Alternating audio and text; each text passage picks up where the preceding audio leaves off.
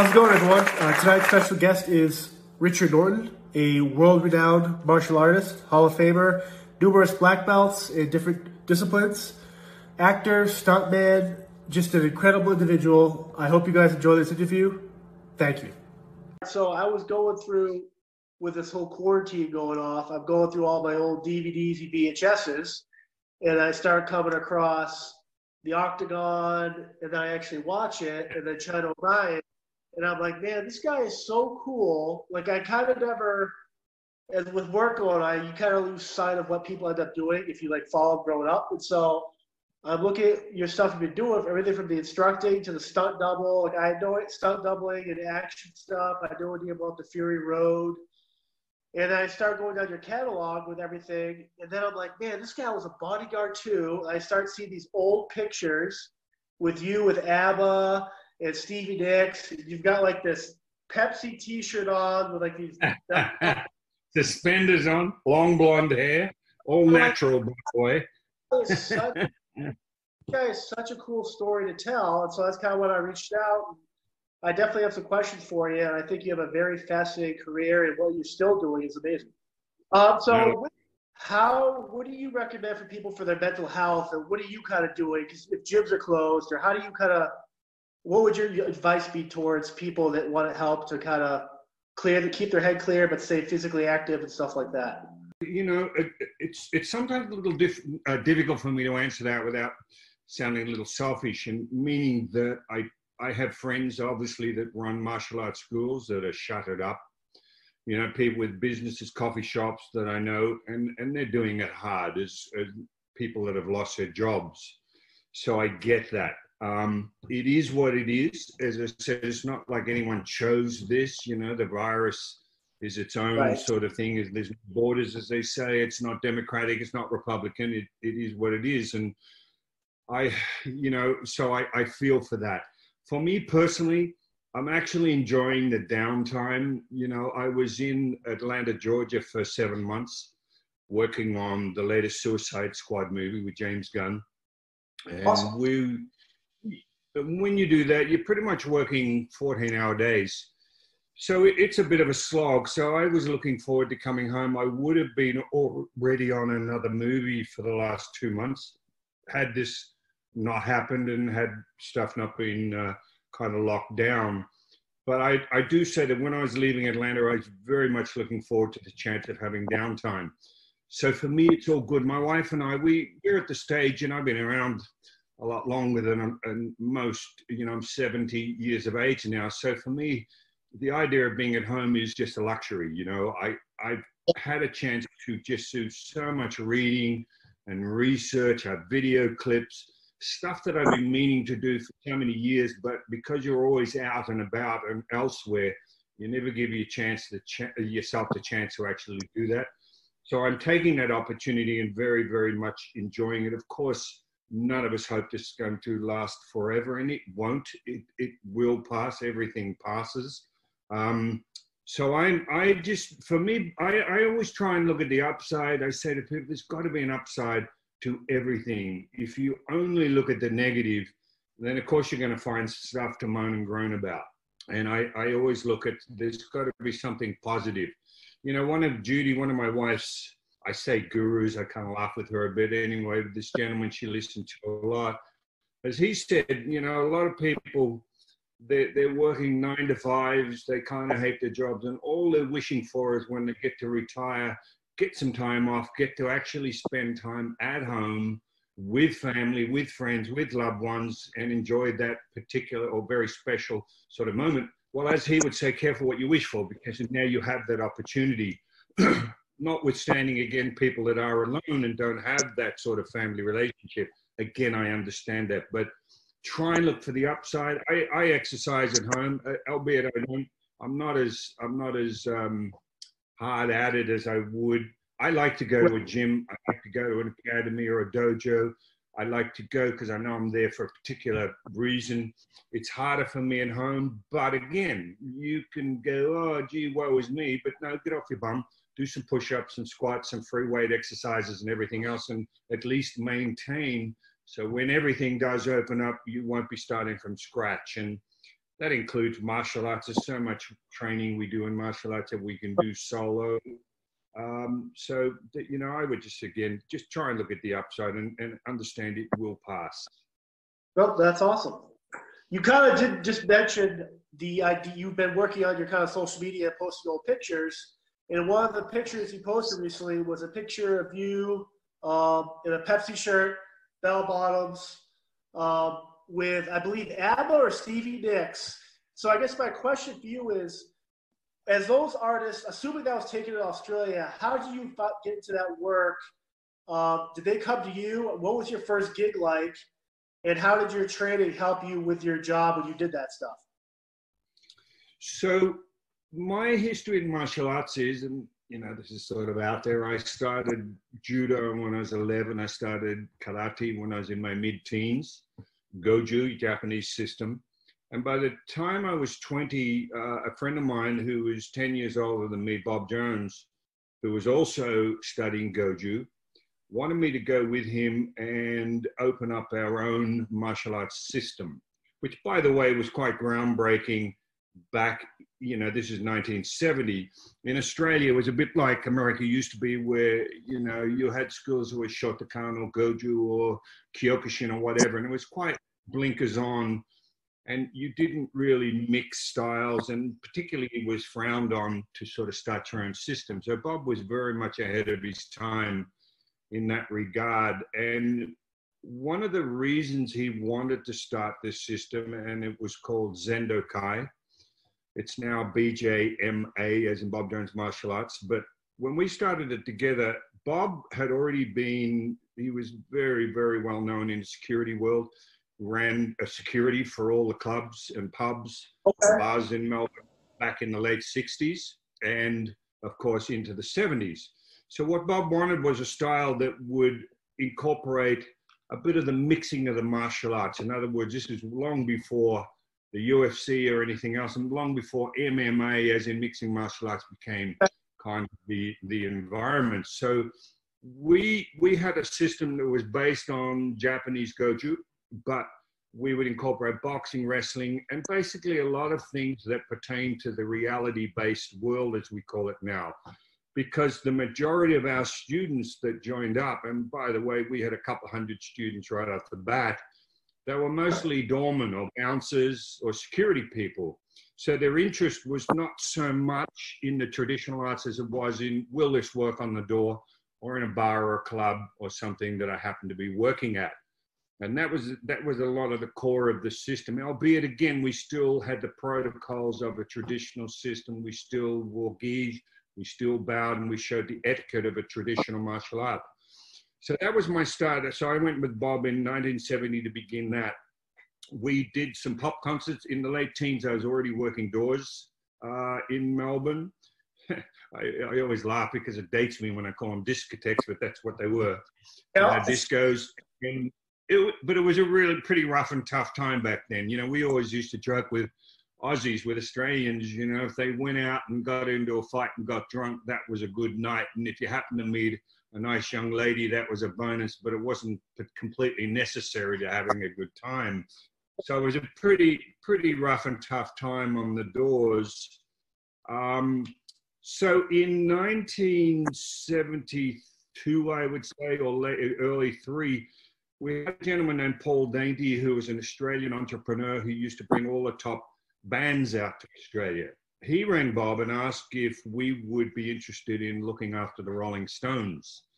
And of course, Bob accepted that. So he and I ended up on tour with the Stones. And this was a, just a little while after Altamont, where the uh, situation with the Hells Angels becoming a fan. So it was a pretty, pretty iffy time even for the Stones. They were very, very paranoid about security and everything.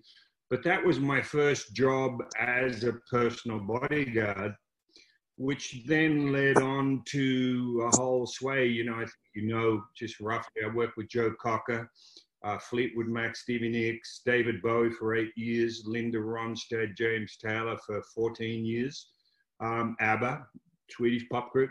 So, you know, and that, that started in Australia all the way up until 1979. I went to the States and then continued to work with Linda and James and David. so that kept me going. So that's really how it started. Was through this Australian, you know, entrepreneur promoter Paul Dainty that got us going into that. And you ask how I get the work. Well, really, what it was about in that sort of a job was about word of mouth. In other words, if if you were working with the Rolling Stones or you happened to work with Fleetwood Mac, that already meant you were okay. In other people's eyes or promoters' eyes, the fact that these bands were using you meant you were the real deal. So it wasn't so much about sending in a resume and a list of your accomplishments and everything. It just didn't work that way because one of the big things that that the managers and of course the bands themselves were after was that they could trust somebody that was that closely, you know, um, linked to the band. I mean, I had an adjoining room to all the acts everywhere I went, of course, as did Bob. So, you know, we were privy to just about everything that went on. So, to, again, to have to have something like working with the Stones or, or whoever or Joe Cocker, it automatically meant again you were okay. You know that, oh. that you could be trusted in that environment and not do a kiss and tell article every week about all your exploits on the road is were you able to trade as much as you'd like on the road, or were there any other acts that you worked with that you could actually trade with, whether it was sparring or rolling around the mat, or even just working? A lot of times I was up at like four in the morning after a gig with the Stones teaching Mick Jagger karate, you know, in the lobby outside the hotel rooms. He was intrigued. What people right. don't know about people like like Mick, if if you watch him even today, and the guy's close to eighty the energy he has and his fitness level to do hours on that stage prancing around like he does is amazing. Well, think about back in you know um, the early 70s. I mean, he was very aware of the shape he needed to be in. Of course, he's you know he's very slim, very slight, which helped. So he loved the idea of karate. So I'd give him a few lessons. With Stevie, Stevie Nicks loved to do it again after often after a show, which by the way, wasn't always easy because sometimes three in the morning, I'd be in a hotel suite, you know, giving her leg raises and abdominal work and everything else. Linda Ronstadt and James, I trained them as probably as hard as I'd train any brown belt. I mean, I'm talking about, you know, hitting the bag and doing all sorts of stretches and martial arts exercises. And they loved it. And so there was a good opportunity for me, not just to be bodyguard, but almost to be a friend and somebody that could actually help them get go off the road in better shape than when they went on. In fact, Rolling Stone magazine once did an article on me because they were intrigued about hearing about some of these bands or rock and rollers coming off the road again in better shape than when they started, which was almost unheard of. And, and so that was that was kind of a bit of fun. And even David Bowie, when I started with David, one of the first things he did is, is challenge me to a one-arm push-up push-up competition in a restaurant, and that was pretty funny because he, he also was in in very very good shape. But again, there a lot of them were aware that it that it wasn't about it, it was about being able to get through a concert night after night after night and be reasonable physical shape. Like James, even with James, I I would set up a punching bag for James uh, before it went on and a lot of the gigs have been became part of the thing just before he went on stage. So he could hit the bag and basically get rid of a bit of excess adrenaline. And uh, he enjoyed it. I, I would go to Martha's Vineyard sometimes in the off days and train him in Japanese bow and a few things and hang out. They were the days when he was married to uh, Carly Simon. So yeah, you know, there's a lot of involvement from the band. Some of them you wouldn't get. Some of them, no matter what happened, they're, they're not going to get out there. But to a certain degree, there's quite a few that really embrace the idea of getting in a bit of shape on the road and balancing the hard life of going from city to city, tour bus after tour bus, et cetera, et cetera. So it was a good time. That's a great story. Um, as you kind of started transitioning into movies, was there ever a sense of, I mean, you're working with Benny the Jet, Cynthia Rothrock, Chuck Norris, Superfoot, all these legends. As you're kind of transitioning into that, working with these these incredible athletes, uh, was there ever a sense of, uh, yeah, of course, there's pride, but was there ever any jealousy, or was there any like someone you work with, or they were just like trying to make you look like? I'm always kind of curious because you had so many good, like incredible personalities, martial artists. Did you ever have any times where you're kind of like, man, this guy pushed me more, or she pushed me more, or I can't work with that guy because he's trying to hurt me? Or are you guys all in it to be on the same team? You mean as martial artists? As martial artists, but in the, in the sense of when it came to filming, I'm sure there was a lot of ego uh, when it came to like who was playing the good guy, the bad oh, guy type stuff.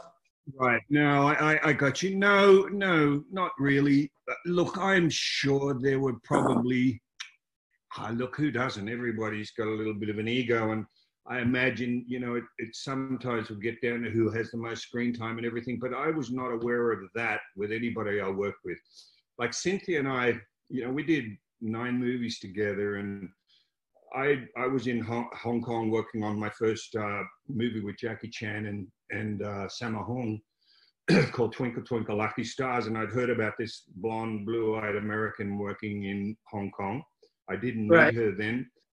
Follow on, we get both get cast in Shanghai Express or Millionaires Express, depending on the name wherever the country you are. But we ended up working on that, and we we just established an immediate friendship. And I think being Gweilos in Hong Kong, being being the two white people, we we were very supportive of each other and realized, you know, that if we banded together, it would be great.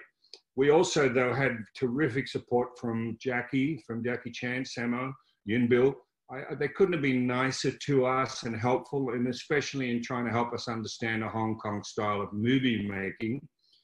And then, you know, back in the States, uh, Cynthia and I did China O'Brien 1 and 2, Raging Honor 1 and 2, Lady Dragon.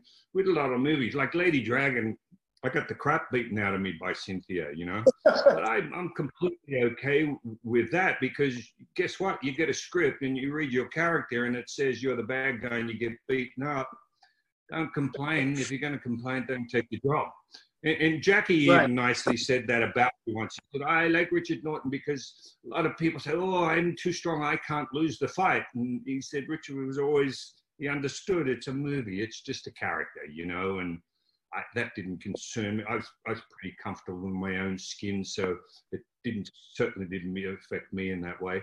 By the way, it, it it's also healthy competition to have somebody that is that skilled, whether it's a Benny or a Cynthia or whatever, and for you to competitively have to lift your game to match right. their skill set. But, but, that's a healthy. That's a healthy. As you, eh, how did you become involved with the stunt work? Is that something where you get as you got older and you gained more knowledge, you could kind of help other actors try to pull off these crazy stunts, or is this something where it's kind of like like how did you know stunt work is something because you, the movies you're working on now are just incredible. And like fury road i'm watching i'm like the, the men and women that do stunt work is so incredible. And i'm always just kind of curious how did you get into that? I you know it was a natural uh, progression for me because in the early you know with the 80s and 90s with the movies that we did meet, we meaning whether it's a Don Wilson, Cynthia, myself, Benny, you didn't have stunt doubles, you did all your own stuff. Right. You know? So you the knock, especially Hong Kong. I mean, the, the contact in those fight scenes was excessive to say the least. So if you weren't fit and if you take that, and and remember that you know in a lot of those films when you see maybe me getting smacked in the jaw with an uppercut or kicked against a wall, you as the audience only get to see it once. We would shoot right. sometimes 30 takes to get that right. And we're doing 18 hours a day, seven days a week a lot of the time. I mean, it was grueling. So the fact that we had to do it all, and a lot of times, not so much Hong Kong, but other movies choreograph your own stuff, you're already kind of a stunt person, even though right. you were the actor you're a, you're an actor who did their own stunts. So the progression for me was just to end up like Guy Norris is a really close friend of mine that I've been with for I don't think over well I started working with Guy in the early 90s on a film called Salute Saluta the Jugger or Blood of Heroes, a Rutger Hauer movie. People remember oh, Rutger from um, you know so many amazing amazing movies and I uh, so I started working with Guy there as an actor, sort of stunt character. So we became good friends, and most of the work I got or do get now as a fight coordinator, it's not so much stunt coordinator, though I did stunt coordinating in uh, Lithuania. I was second unit director and stunt coordinator on a on a weird Warner Brothers show called The New Adventures of Robin Hood, um, where I got to actually direct drama as well as uh, film and, and direct action scenes. So again, I'm adding that because that added to my experience at bank and my abilities.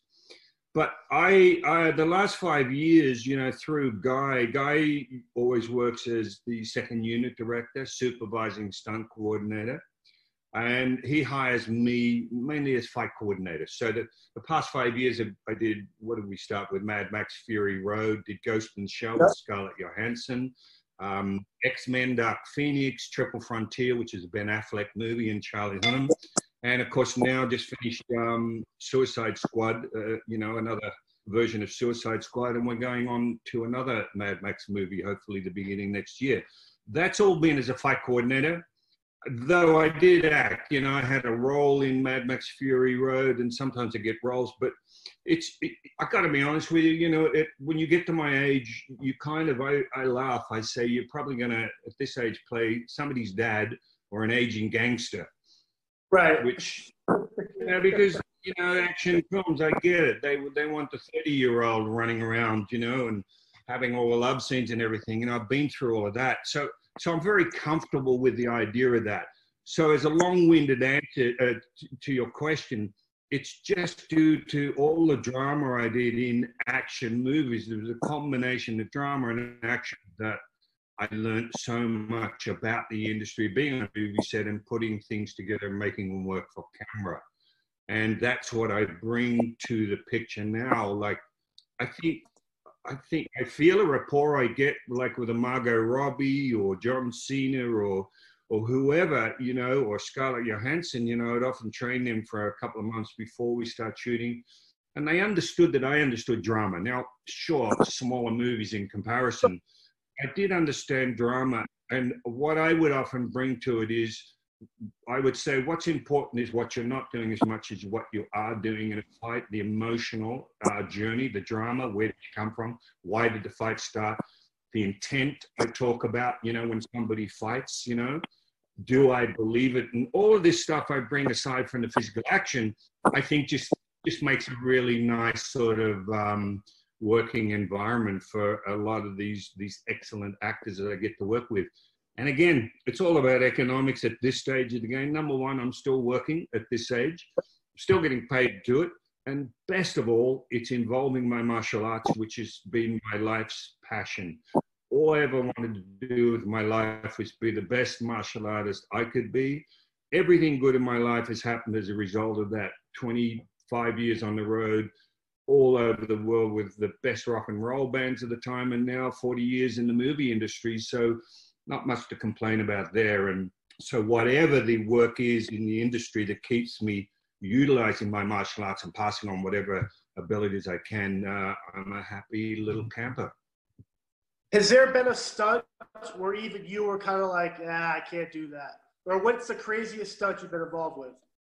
No, no, it, it, and again, just to be quite upfront, I I wouldn't do though I have done like smaller uh, high falls and things like that. But you know, getting back to the first film that I worked with was Chuck Norris's Octagon. We shot that in 1979. If you remember, I I played well. There was four of us, yep. including Chuck's brother Aaron, that we played all the ninja roles throughout. So we did most of the fights with Chuck because we are all dressed in black costumes. As Keo, at the end of the fight with the sai and the sword, you know, he sidekicks me through a wall a wall that's on fire and then Keo comes back through the wall screaming with his sword and gets cut down. Well, I, of course, did not do that full fire burn. Back then, you had to have an oxygen tank, there are tubes inside a reasonable costume. It's very different now. They use gels and everything. You don't need that apparatus. But I also was made to understand how dangerous something like that was. So said, no, I'm going to leave that to professionals. So still to this day with my career, I wouldn't, I wouldn't uh, like I can drive, but that's not my gig. You know, doing ridiculous car stunts and rolling cars is not my thing, or, or doing fireburns. So I'm realistic about where I'm at. My stuff is more feet on the ground fight stuff, choreographing, and of course there's wire work and everything in so many of these movies. But but that's what it is. So the most dangerous things I would do, we always laugh, is if especially in the Philippines, you know, where I'm the lead and I would come up with the most ridiculous sort of things like jumping on a bonnet of a Mustang that co-star is driving, you know, at not so fast, 30 miles an hour in a rock quarry. I had this idea, well, I'll jump out in the bonnet now. I want you to pull a handbrake on and spin the car a bit, and I'll be shooting at the vehicles behind. And this was out even knowing how to set that up, you know. So off we'd go, and I got pitched like, you know, 40 bloody feet, you know, under my head. And you go, oh, okay, that didn't work so well. Gee, maybe I need to strap myself down somehow and and or or one time I was doing a thing over a waterfall. I had this idea there was a cable over this waterfall. It was probably hundred feet down to rocks and all sorts of stuff. And said to the director, oh, "Let's put a cable, and I'll just attach myself to the cable and shoot while I'm sliding down this cable over this bloody waterfall."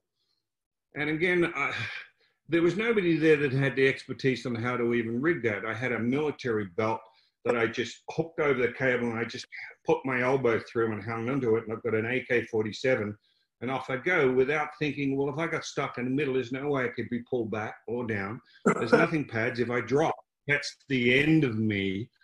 But we would do things like that, you know, and it was so much fun, but on hindsight, very dangerous.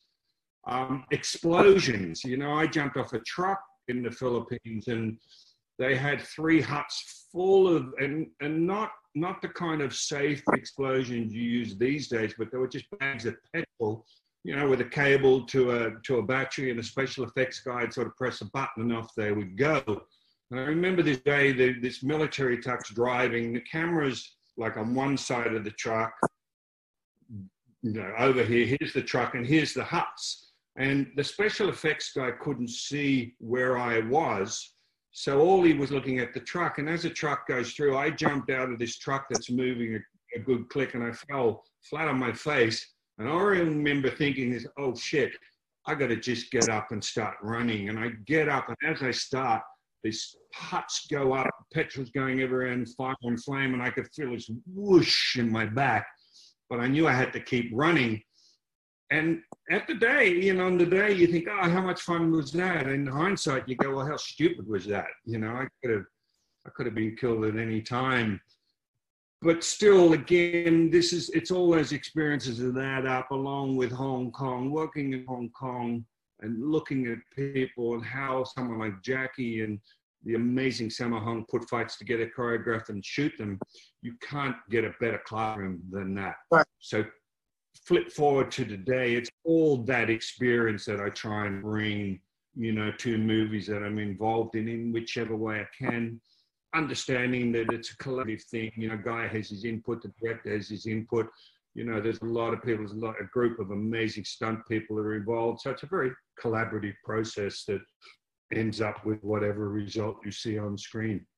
As an instructor and a teacher and everything with all that, is is there a say if you're teaching a military person or a police officer or a student or a female or a, a security guy wants to get into business how do you is your mindset the same as a teacher or do you have to kind of change how you present yourself oh no I, I, I would definitely well i'm always the same teacher but i would definitely change depending on the want of the student you know, obviously, if, if it's a younger female, I would imagine, well, I always ask them, you know, if it's an individual, say, why are you doing this? What, what's your interest in martial art? Is it fitness, a bit of meditative aspect to what you want to do? Is it for self defense? Are you worried about being hauled off and stuck in the back of a van? All of that will dictate that what I would teach. You know, for a young lady, I would often say to them, well, look, you're, you're probably not going to get into a fist fight with a guy it's about being grabbed, manhandled, and basically thrown on your back, on your stomach, or dragged away somewhere, or, or whatever other horrible circumstance. So, the style of teaching, or the techniques, or the tools I would give them would be very pertinent to what I believe the greatest want was.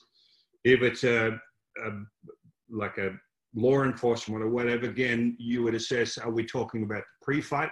before everything kicks off? Are we talking in the middle of the fight, post fight? What happens after the fight and all the ramifications? Are we involving knives? Are we involving firearms? So there's a whole lot of different uh, sort of skill sets you, you would bring into your teaching.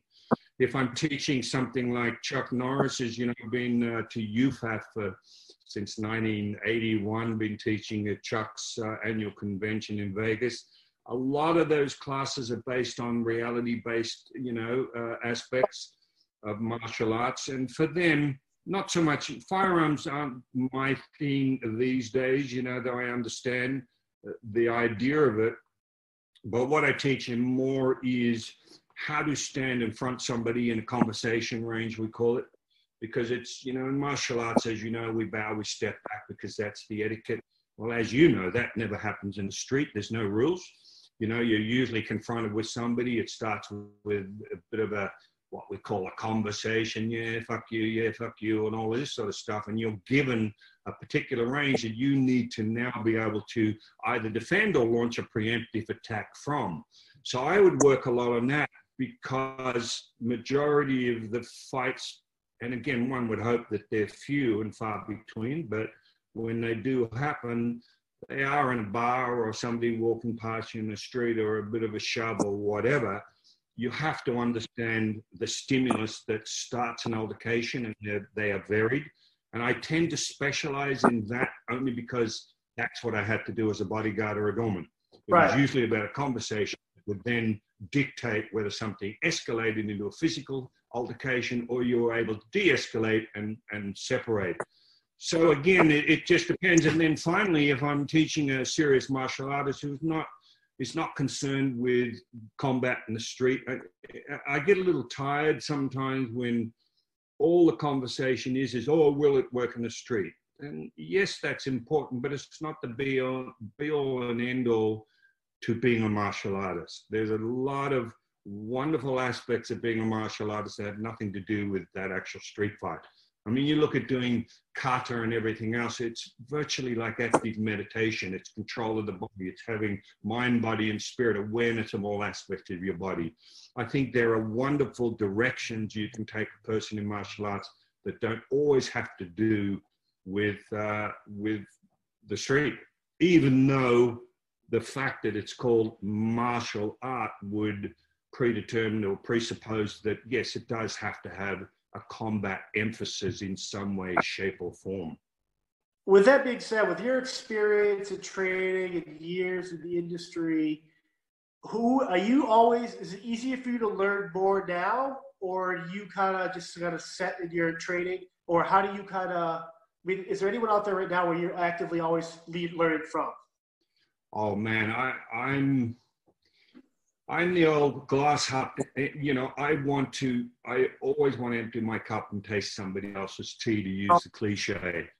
Yep. If there's a seminar or something in town, someone or something that interests me, then I'm I'm there. You know, I've been doing. Uh, there's a friend now called Alex Kostic. He's Serbian, and our style in Australia brings uh, Matt Ball, a friend of mine, brings him out a lot to do Systema seminars.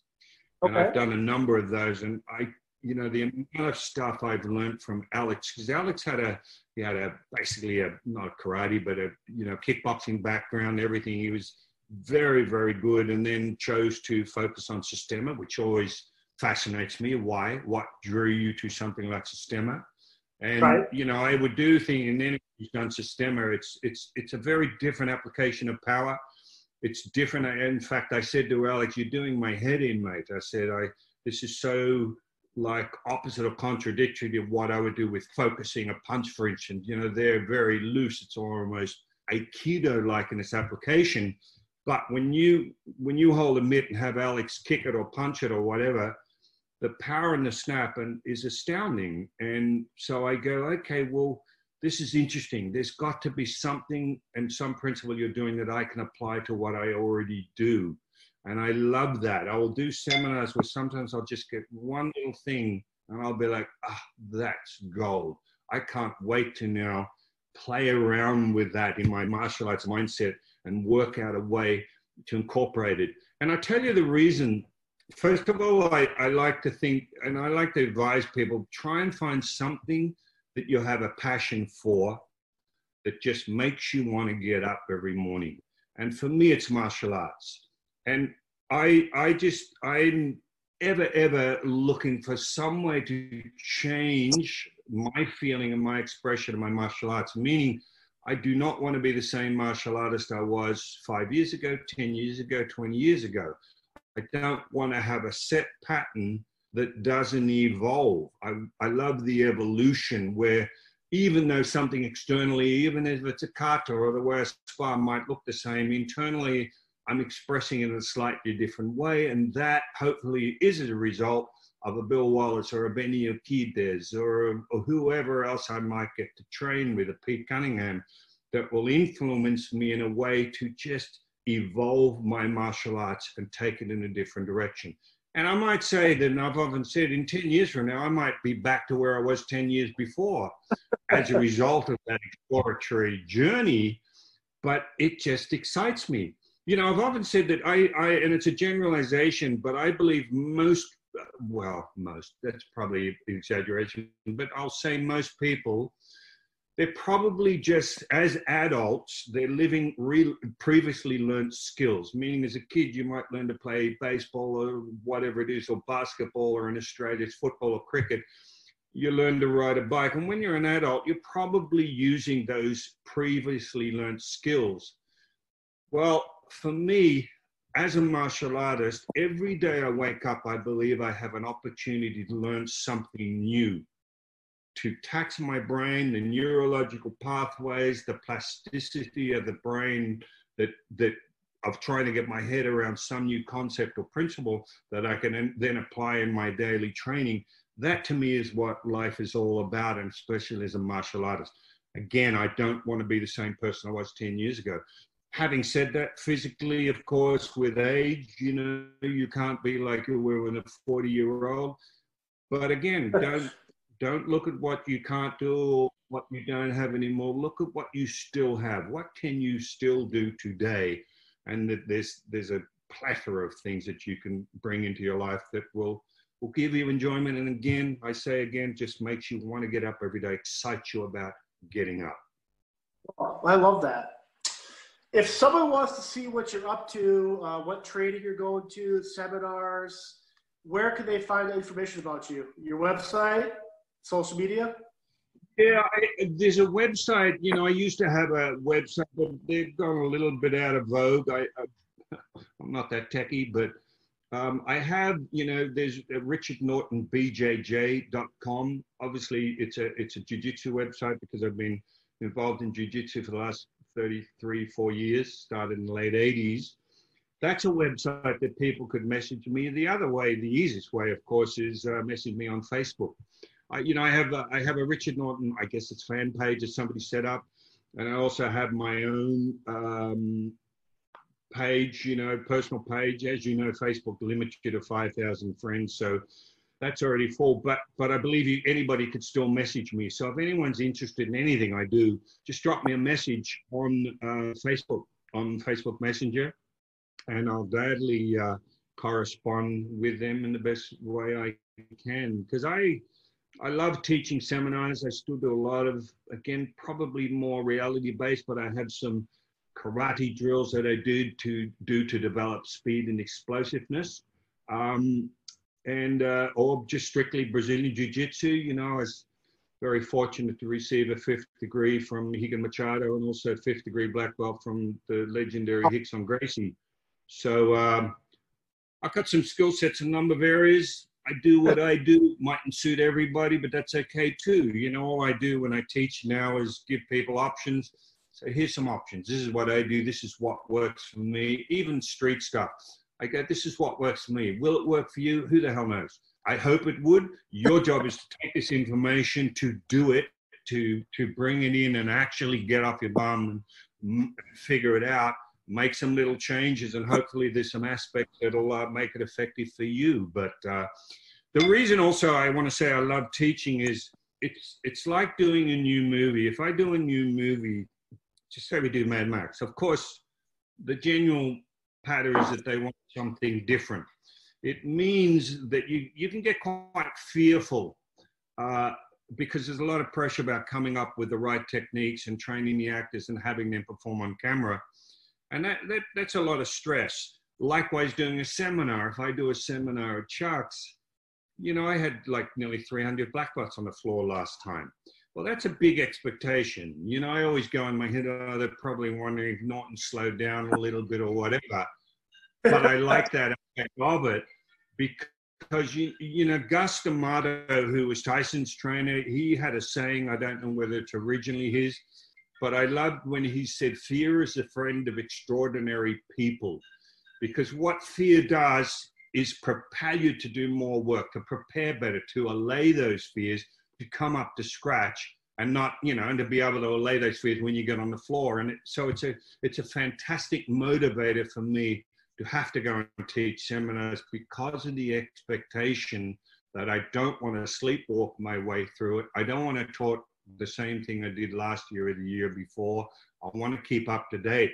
So again, all of that is is for me one of the reasons I still take on seminars because I'm too scared that when I sit on the couch and press that button, watch TV all day, that I'll like it too much. to working with a band versus working with, say, a politician, um, a head of state, a private high net worth client. What kind of differences are there, or is your kind of MO besides obviously dressing's a little bit different? Has it, what else changes for you? You know, one of the big things when I work with the bands, as you would know also, that part of part of what worked for for Bob and I is we would often it's almost like being a chameleon. We would dress in a way that we almost looked like a member of the band, because a lot right. of the rock and roll of those days didn't want the heavy thing of a big guy standing with their arms folded. They didn't like that. They didn't think it was a good look for the fans. Some bands do, but a lot of the ones I work with didn't. So we very much blended in. Hence, you see me wearing, you know, tight, tight jeans and and. This is as it's, it's got even me getting embarrassed looking back. But that was part of the gig because in that regard, I, I became so close with them because I could go out to dinner, sit at the same table, be at a party, or whatever it was without standing out like the proverbial sore thumb and they very much preferred that, you know, as a user-friendly kind of look for the band. And what people don't realize in, is that a lot of times you almost end up like um, a babysitter in that you're with so many of the artists so much of the time. I used to say it's being like the hairdresser on a movie set where the hairdresser is the one that sort of puts the makeup on the artist in the morning and genuinely they get chatting. The hairdresser will often know more about that artist than just about anyone else will. They become like a confidant, you know? and I had the same situation with a lot of the fans, hence why I said why I got a lot of work is because they knew they could trust me, that I'm not going to, I, I hate the kiss and tell books where somebody finishes working with somebody that I've got to know quite well and then blurts everything personal about them. I said I would yep. never ever do that because I was in such a, a, trusted position. So so that was the job. And also to understand too that the last thing a band would want is for me to punch somebody. At the very beginning I realized if I'm with Linda Ronstadt or James Taylor and then I'm punching somebody, the report would be James Taylor's body punches a fan. It wouldn't be Richard Norton punches somebody. No. So I was very aware. Yeah, I was very aware of the pre-fight. In other words, it's about how you address somebody, how you sort of reduce their adrenal sort of stress and everything else, and your own, and basically try and get to a situation where you completely avert the idea of physical you know, violence and everything else, albeit sometimes that was unavoidable due to people on drugs or out of their trees or whatever. But most of the time, it was about that pre-fight, which is another conversation we could have. It's it's all about everything that happens before that first punch is thrown, which is so much often about ego, et cetera, et cetera, et cetera. That's for another time. But they're the differences, you know, as opposed to maybe again being a soldier or learning military combat where it absolutely is a life and death situation you know people are going to shoot you or you're going to shoot them So I just think that's an interesting sort of um, bit. And, and my, my bit was usually about being with a rock and roll band. So, you know, it, it was a different sort of use of my martial skills, skills in that I had the confidence to know if it kicked off, I was tired, able, and, and able to handle myself. So would gave me the confidence to push it a little bit further without having to resort to the physicality of an altercation, if that makes sense. So if you were working, so what was different between working with, say, the Rolling Stones versus John Belushi? Was there a difference in how your your demeanor, or I mean, was Belushi more closer to a rock star than both celebrities you've kind of worked with? Or if it was a businessman, I assume it's a little bit different for you. Yeah, it's a little different, but not a lot different. Meaning, you know, what the great thing about what I used to do is I always got to actually be with and see the real person. What people right. forget is what you see on a stage or on a TV or Saturday Night Live is a persona that the actor or the musician has created.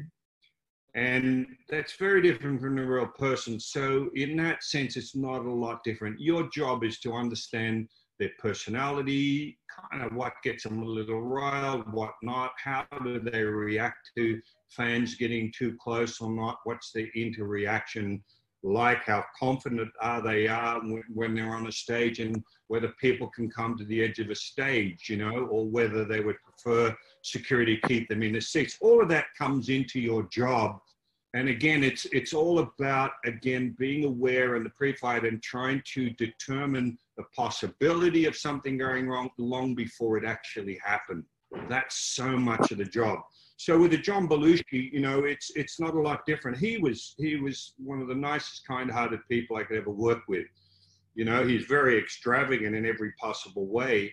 But you know, I'd give him workouts. Sometimes I'd, I'd wake him up when we are staying in a house in Los Angeles and his wife at the time, Judy, was on the phone, and I'd wake him up, and John, John, your wife's on the phone. He'd pick up the phone, and two seconds it'd be like, it'd be snoring away, and I'm like, oh well, that that's our John, you know.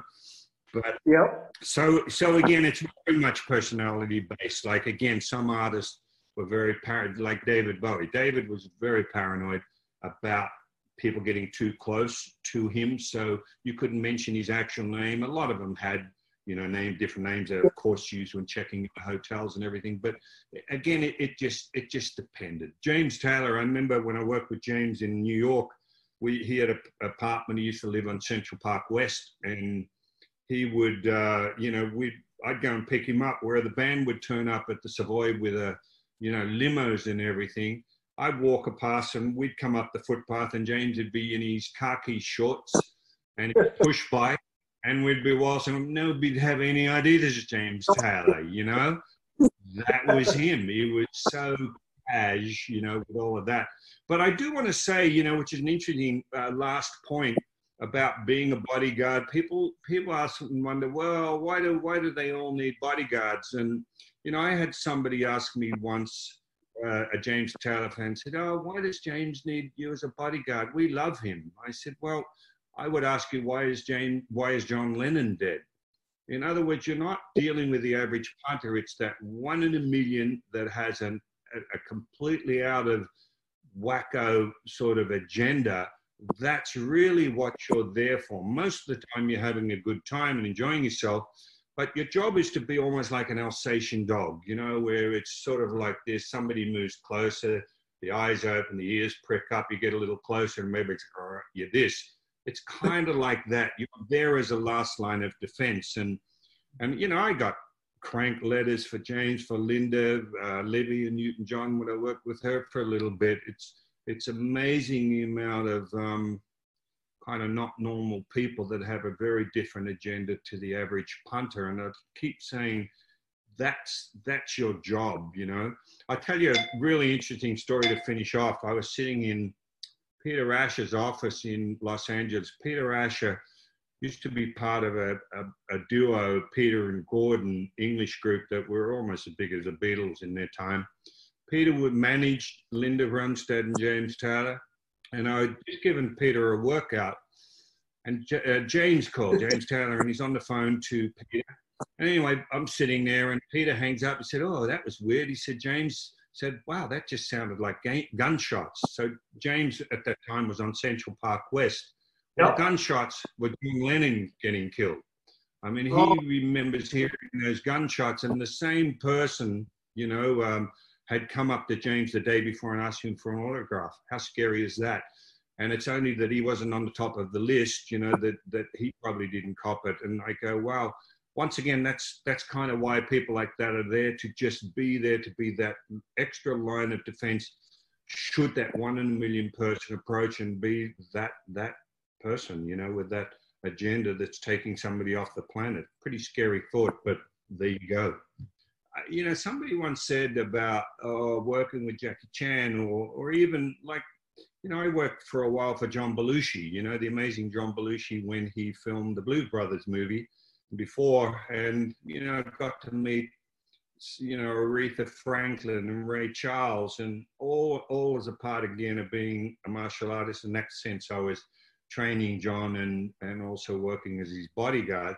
But I look back and you get a bit blasé until you start talking about it, and people's eyes go, "Oh my God, that's part of history." And you go, "Yeah, you know what? It, it's it's been an amazing ride that I'm very very thankful for." And again, if I can share any of the knowledge I have, and I'm not I'm not presuming or pre-presuming that anything I do is amazing for anybody, but but I believe there's got to be something. Again, if people they come to my seminars, I always say, just empty your cup and taste my tea. There might be one thing in what I teach that makes you that little bit better, and if that's the case, then it's been worthwhile for the both of us. So um, it's it's been an incredible journey, and I, I also hopefully want to inspire the younger martial artists. You know, I often say that you know, I started off as a, I grew up in Croydon, which is a suburb of Melbourne, Australia. I was very skinny as a kid. I was asthmatic. And I often say if an asthmatic, skinny little kid from Croydon can grow up to work with people like Chuck Norris, who's still such a dear friend. Don't know whether you know, Chuck Norris was best man at my wedding, by the way. We're, we're dear, dear friends to this day. And I would laugh. I said, I got him as best man just in case somebody started any shit at the wedding. He could take care of it. But, you know, that that sort of lifetime means if I can do it, if a kid from Croydon can do it, then basically anybody can do it. What it gets down to is how badly do you want it? How badly, you know, do you want it? And are you willing to put the work in? Because the last thing I'd leave with that is, you know, I, I used to say a lot that, and I and I advise people that say, oh, thanks to my master, I became this, or thanks to so and so, or I might say, thanks to Chuck, I got started in the movie industry. But I would also advise people don't take yourself out of the equation, meaning that yes, people that influence you may give you a start in some area, but you're not going to last 40 years or as long as I have without also having the, the fortitude and the dedication, the application, the focus to follow through. Because nobody's going to hire you just because you're a nice guy or you're a friend. You've got to have the goods. So again, take power from the fact that you've got longevity through you know introductions. But but again don't forget that I, I, hate people that forget where they came from. Like bob jones got me started in a whole area of my life that would never have been available to me had he not asked me to start and go with him with Zen Do Kai chuck i would never have got into movies because i didn't aspire to get into movies when i went to the states. I was merely going as a bodyguard. And that started a 40 year career. So you know, again, remember and be thankful for those introductions, but again, don't take yourself out of the uh, the equation. That's awesome, Richard. Well, thank you for the time tonight. Uh, you got it, my friend. All right, stay well.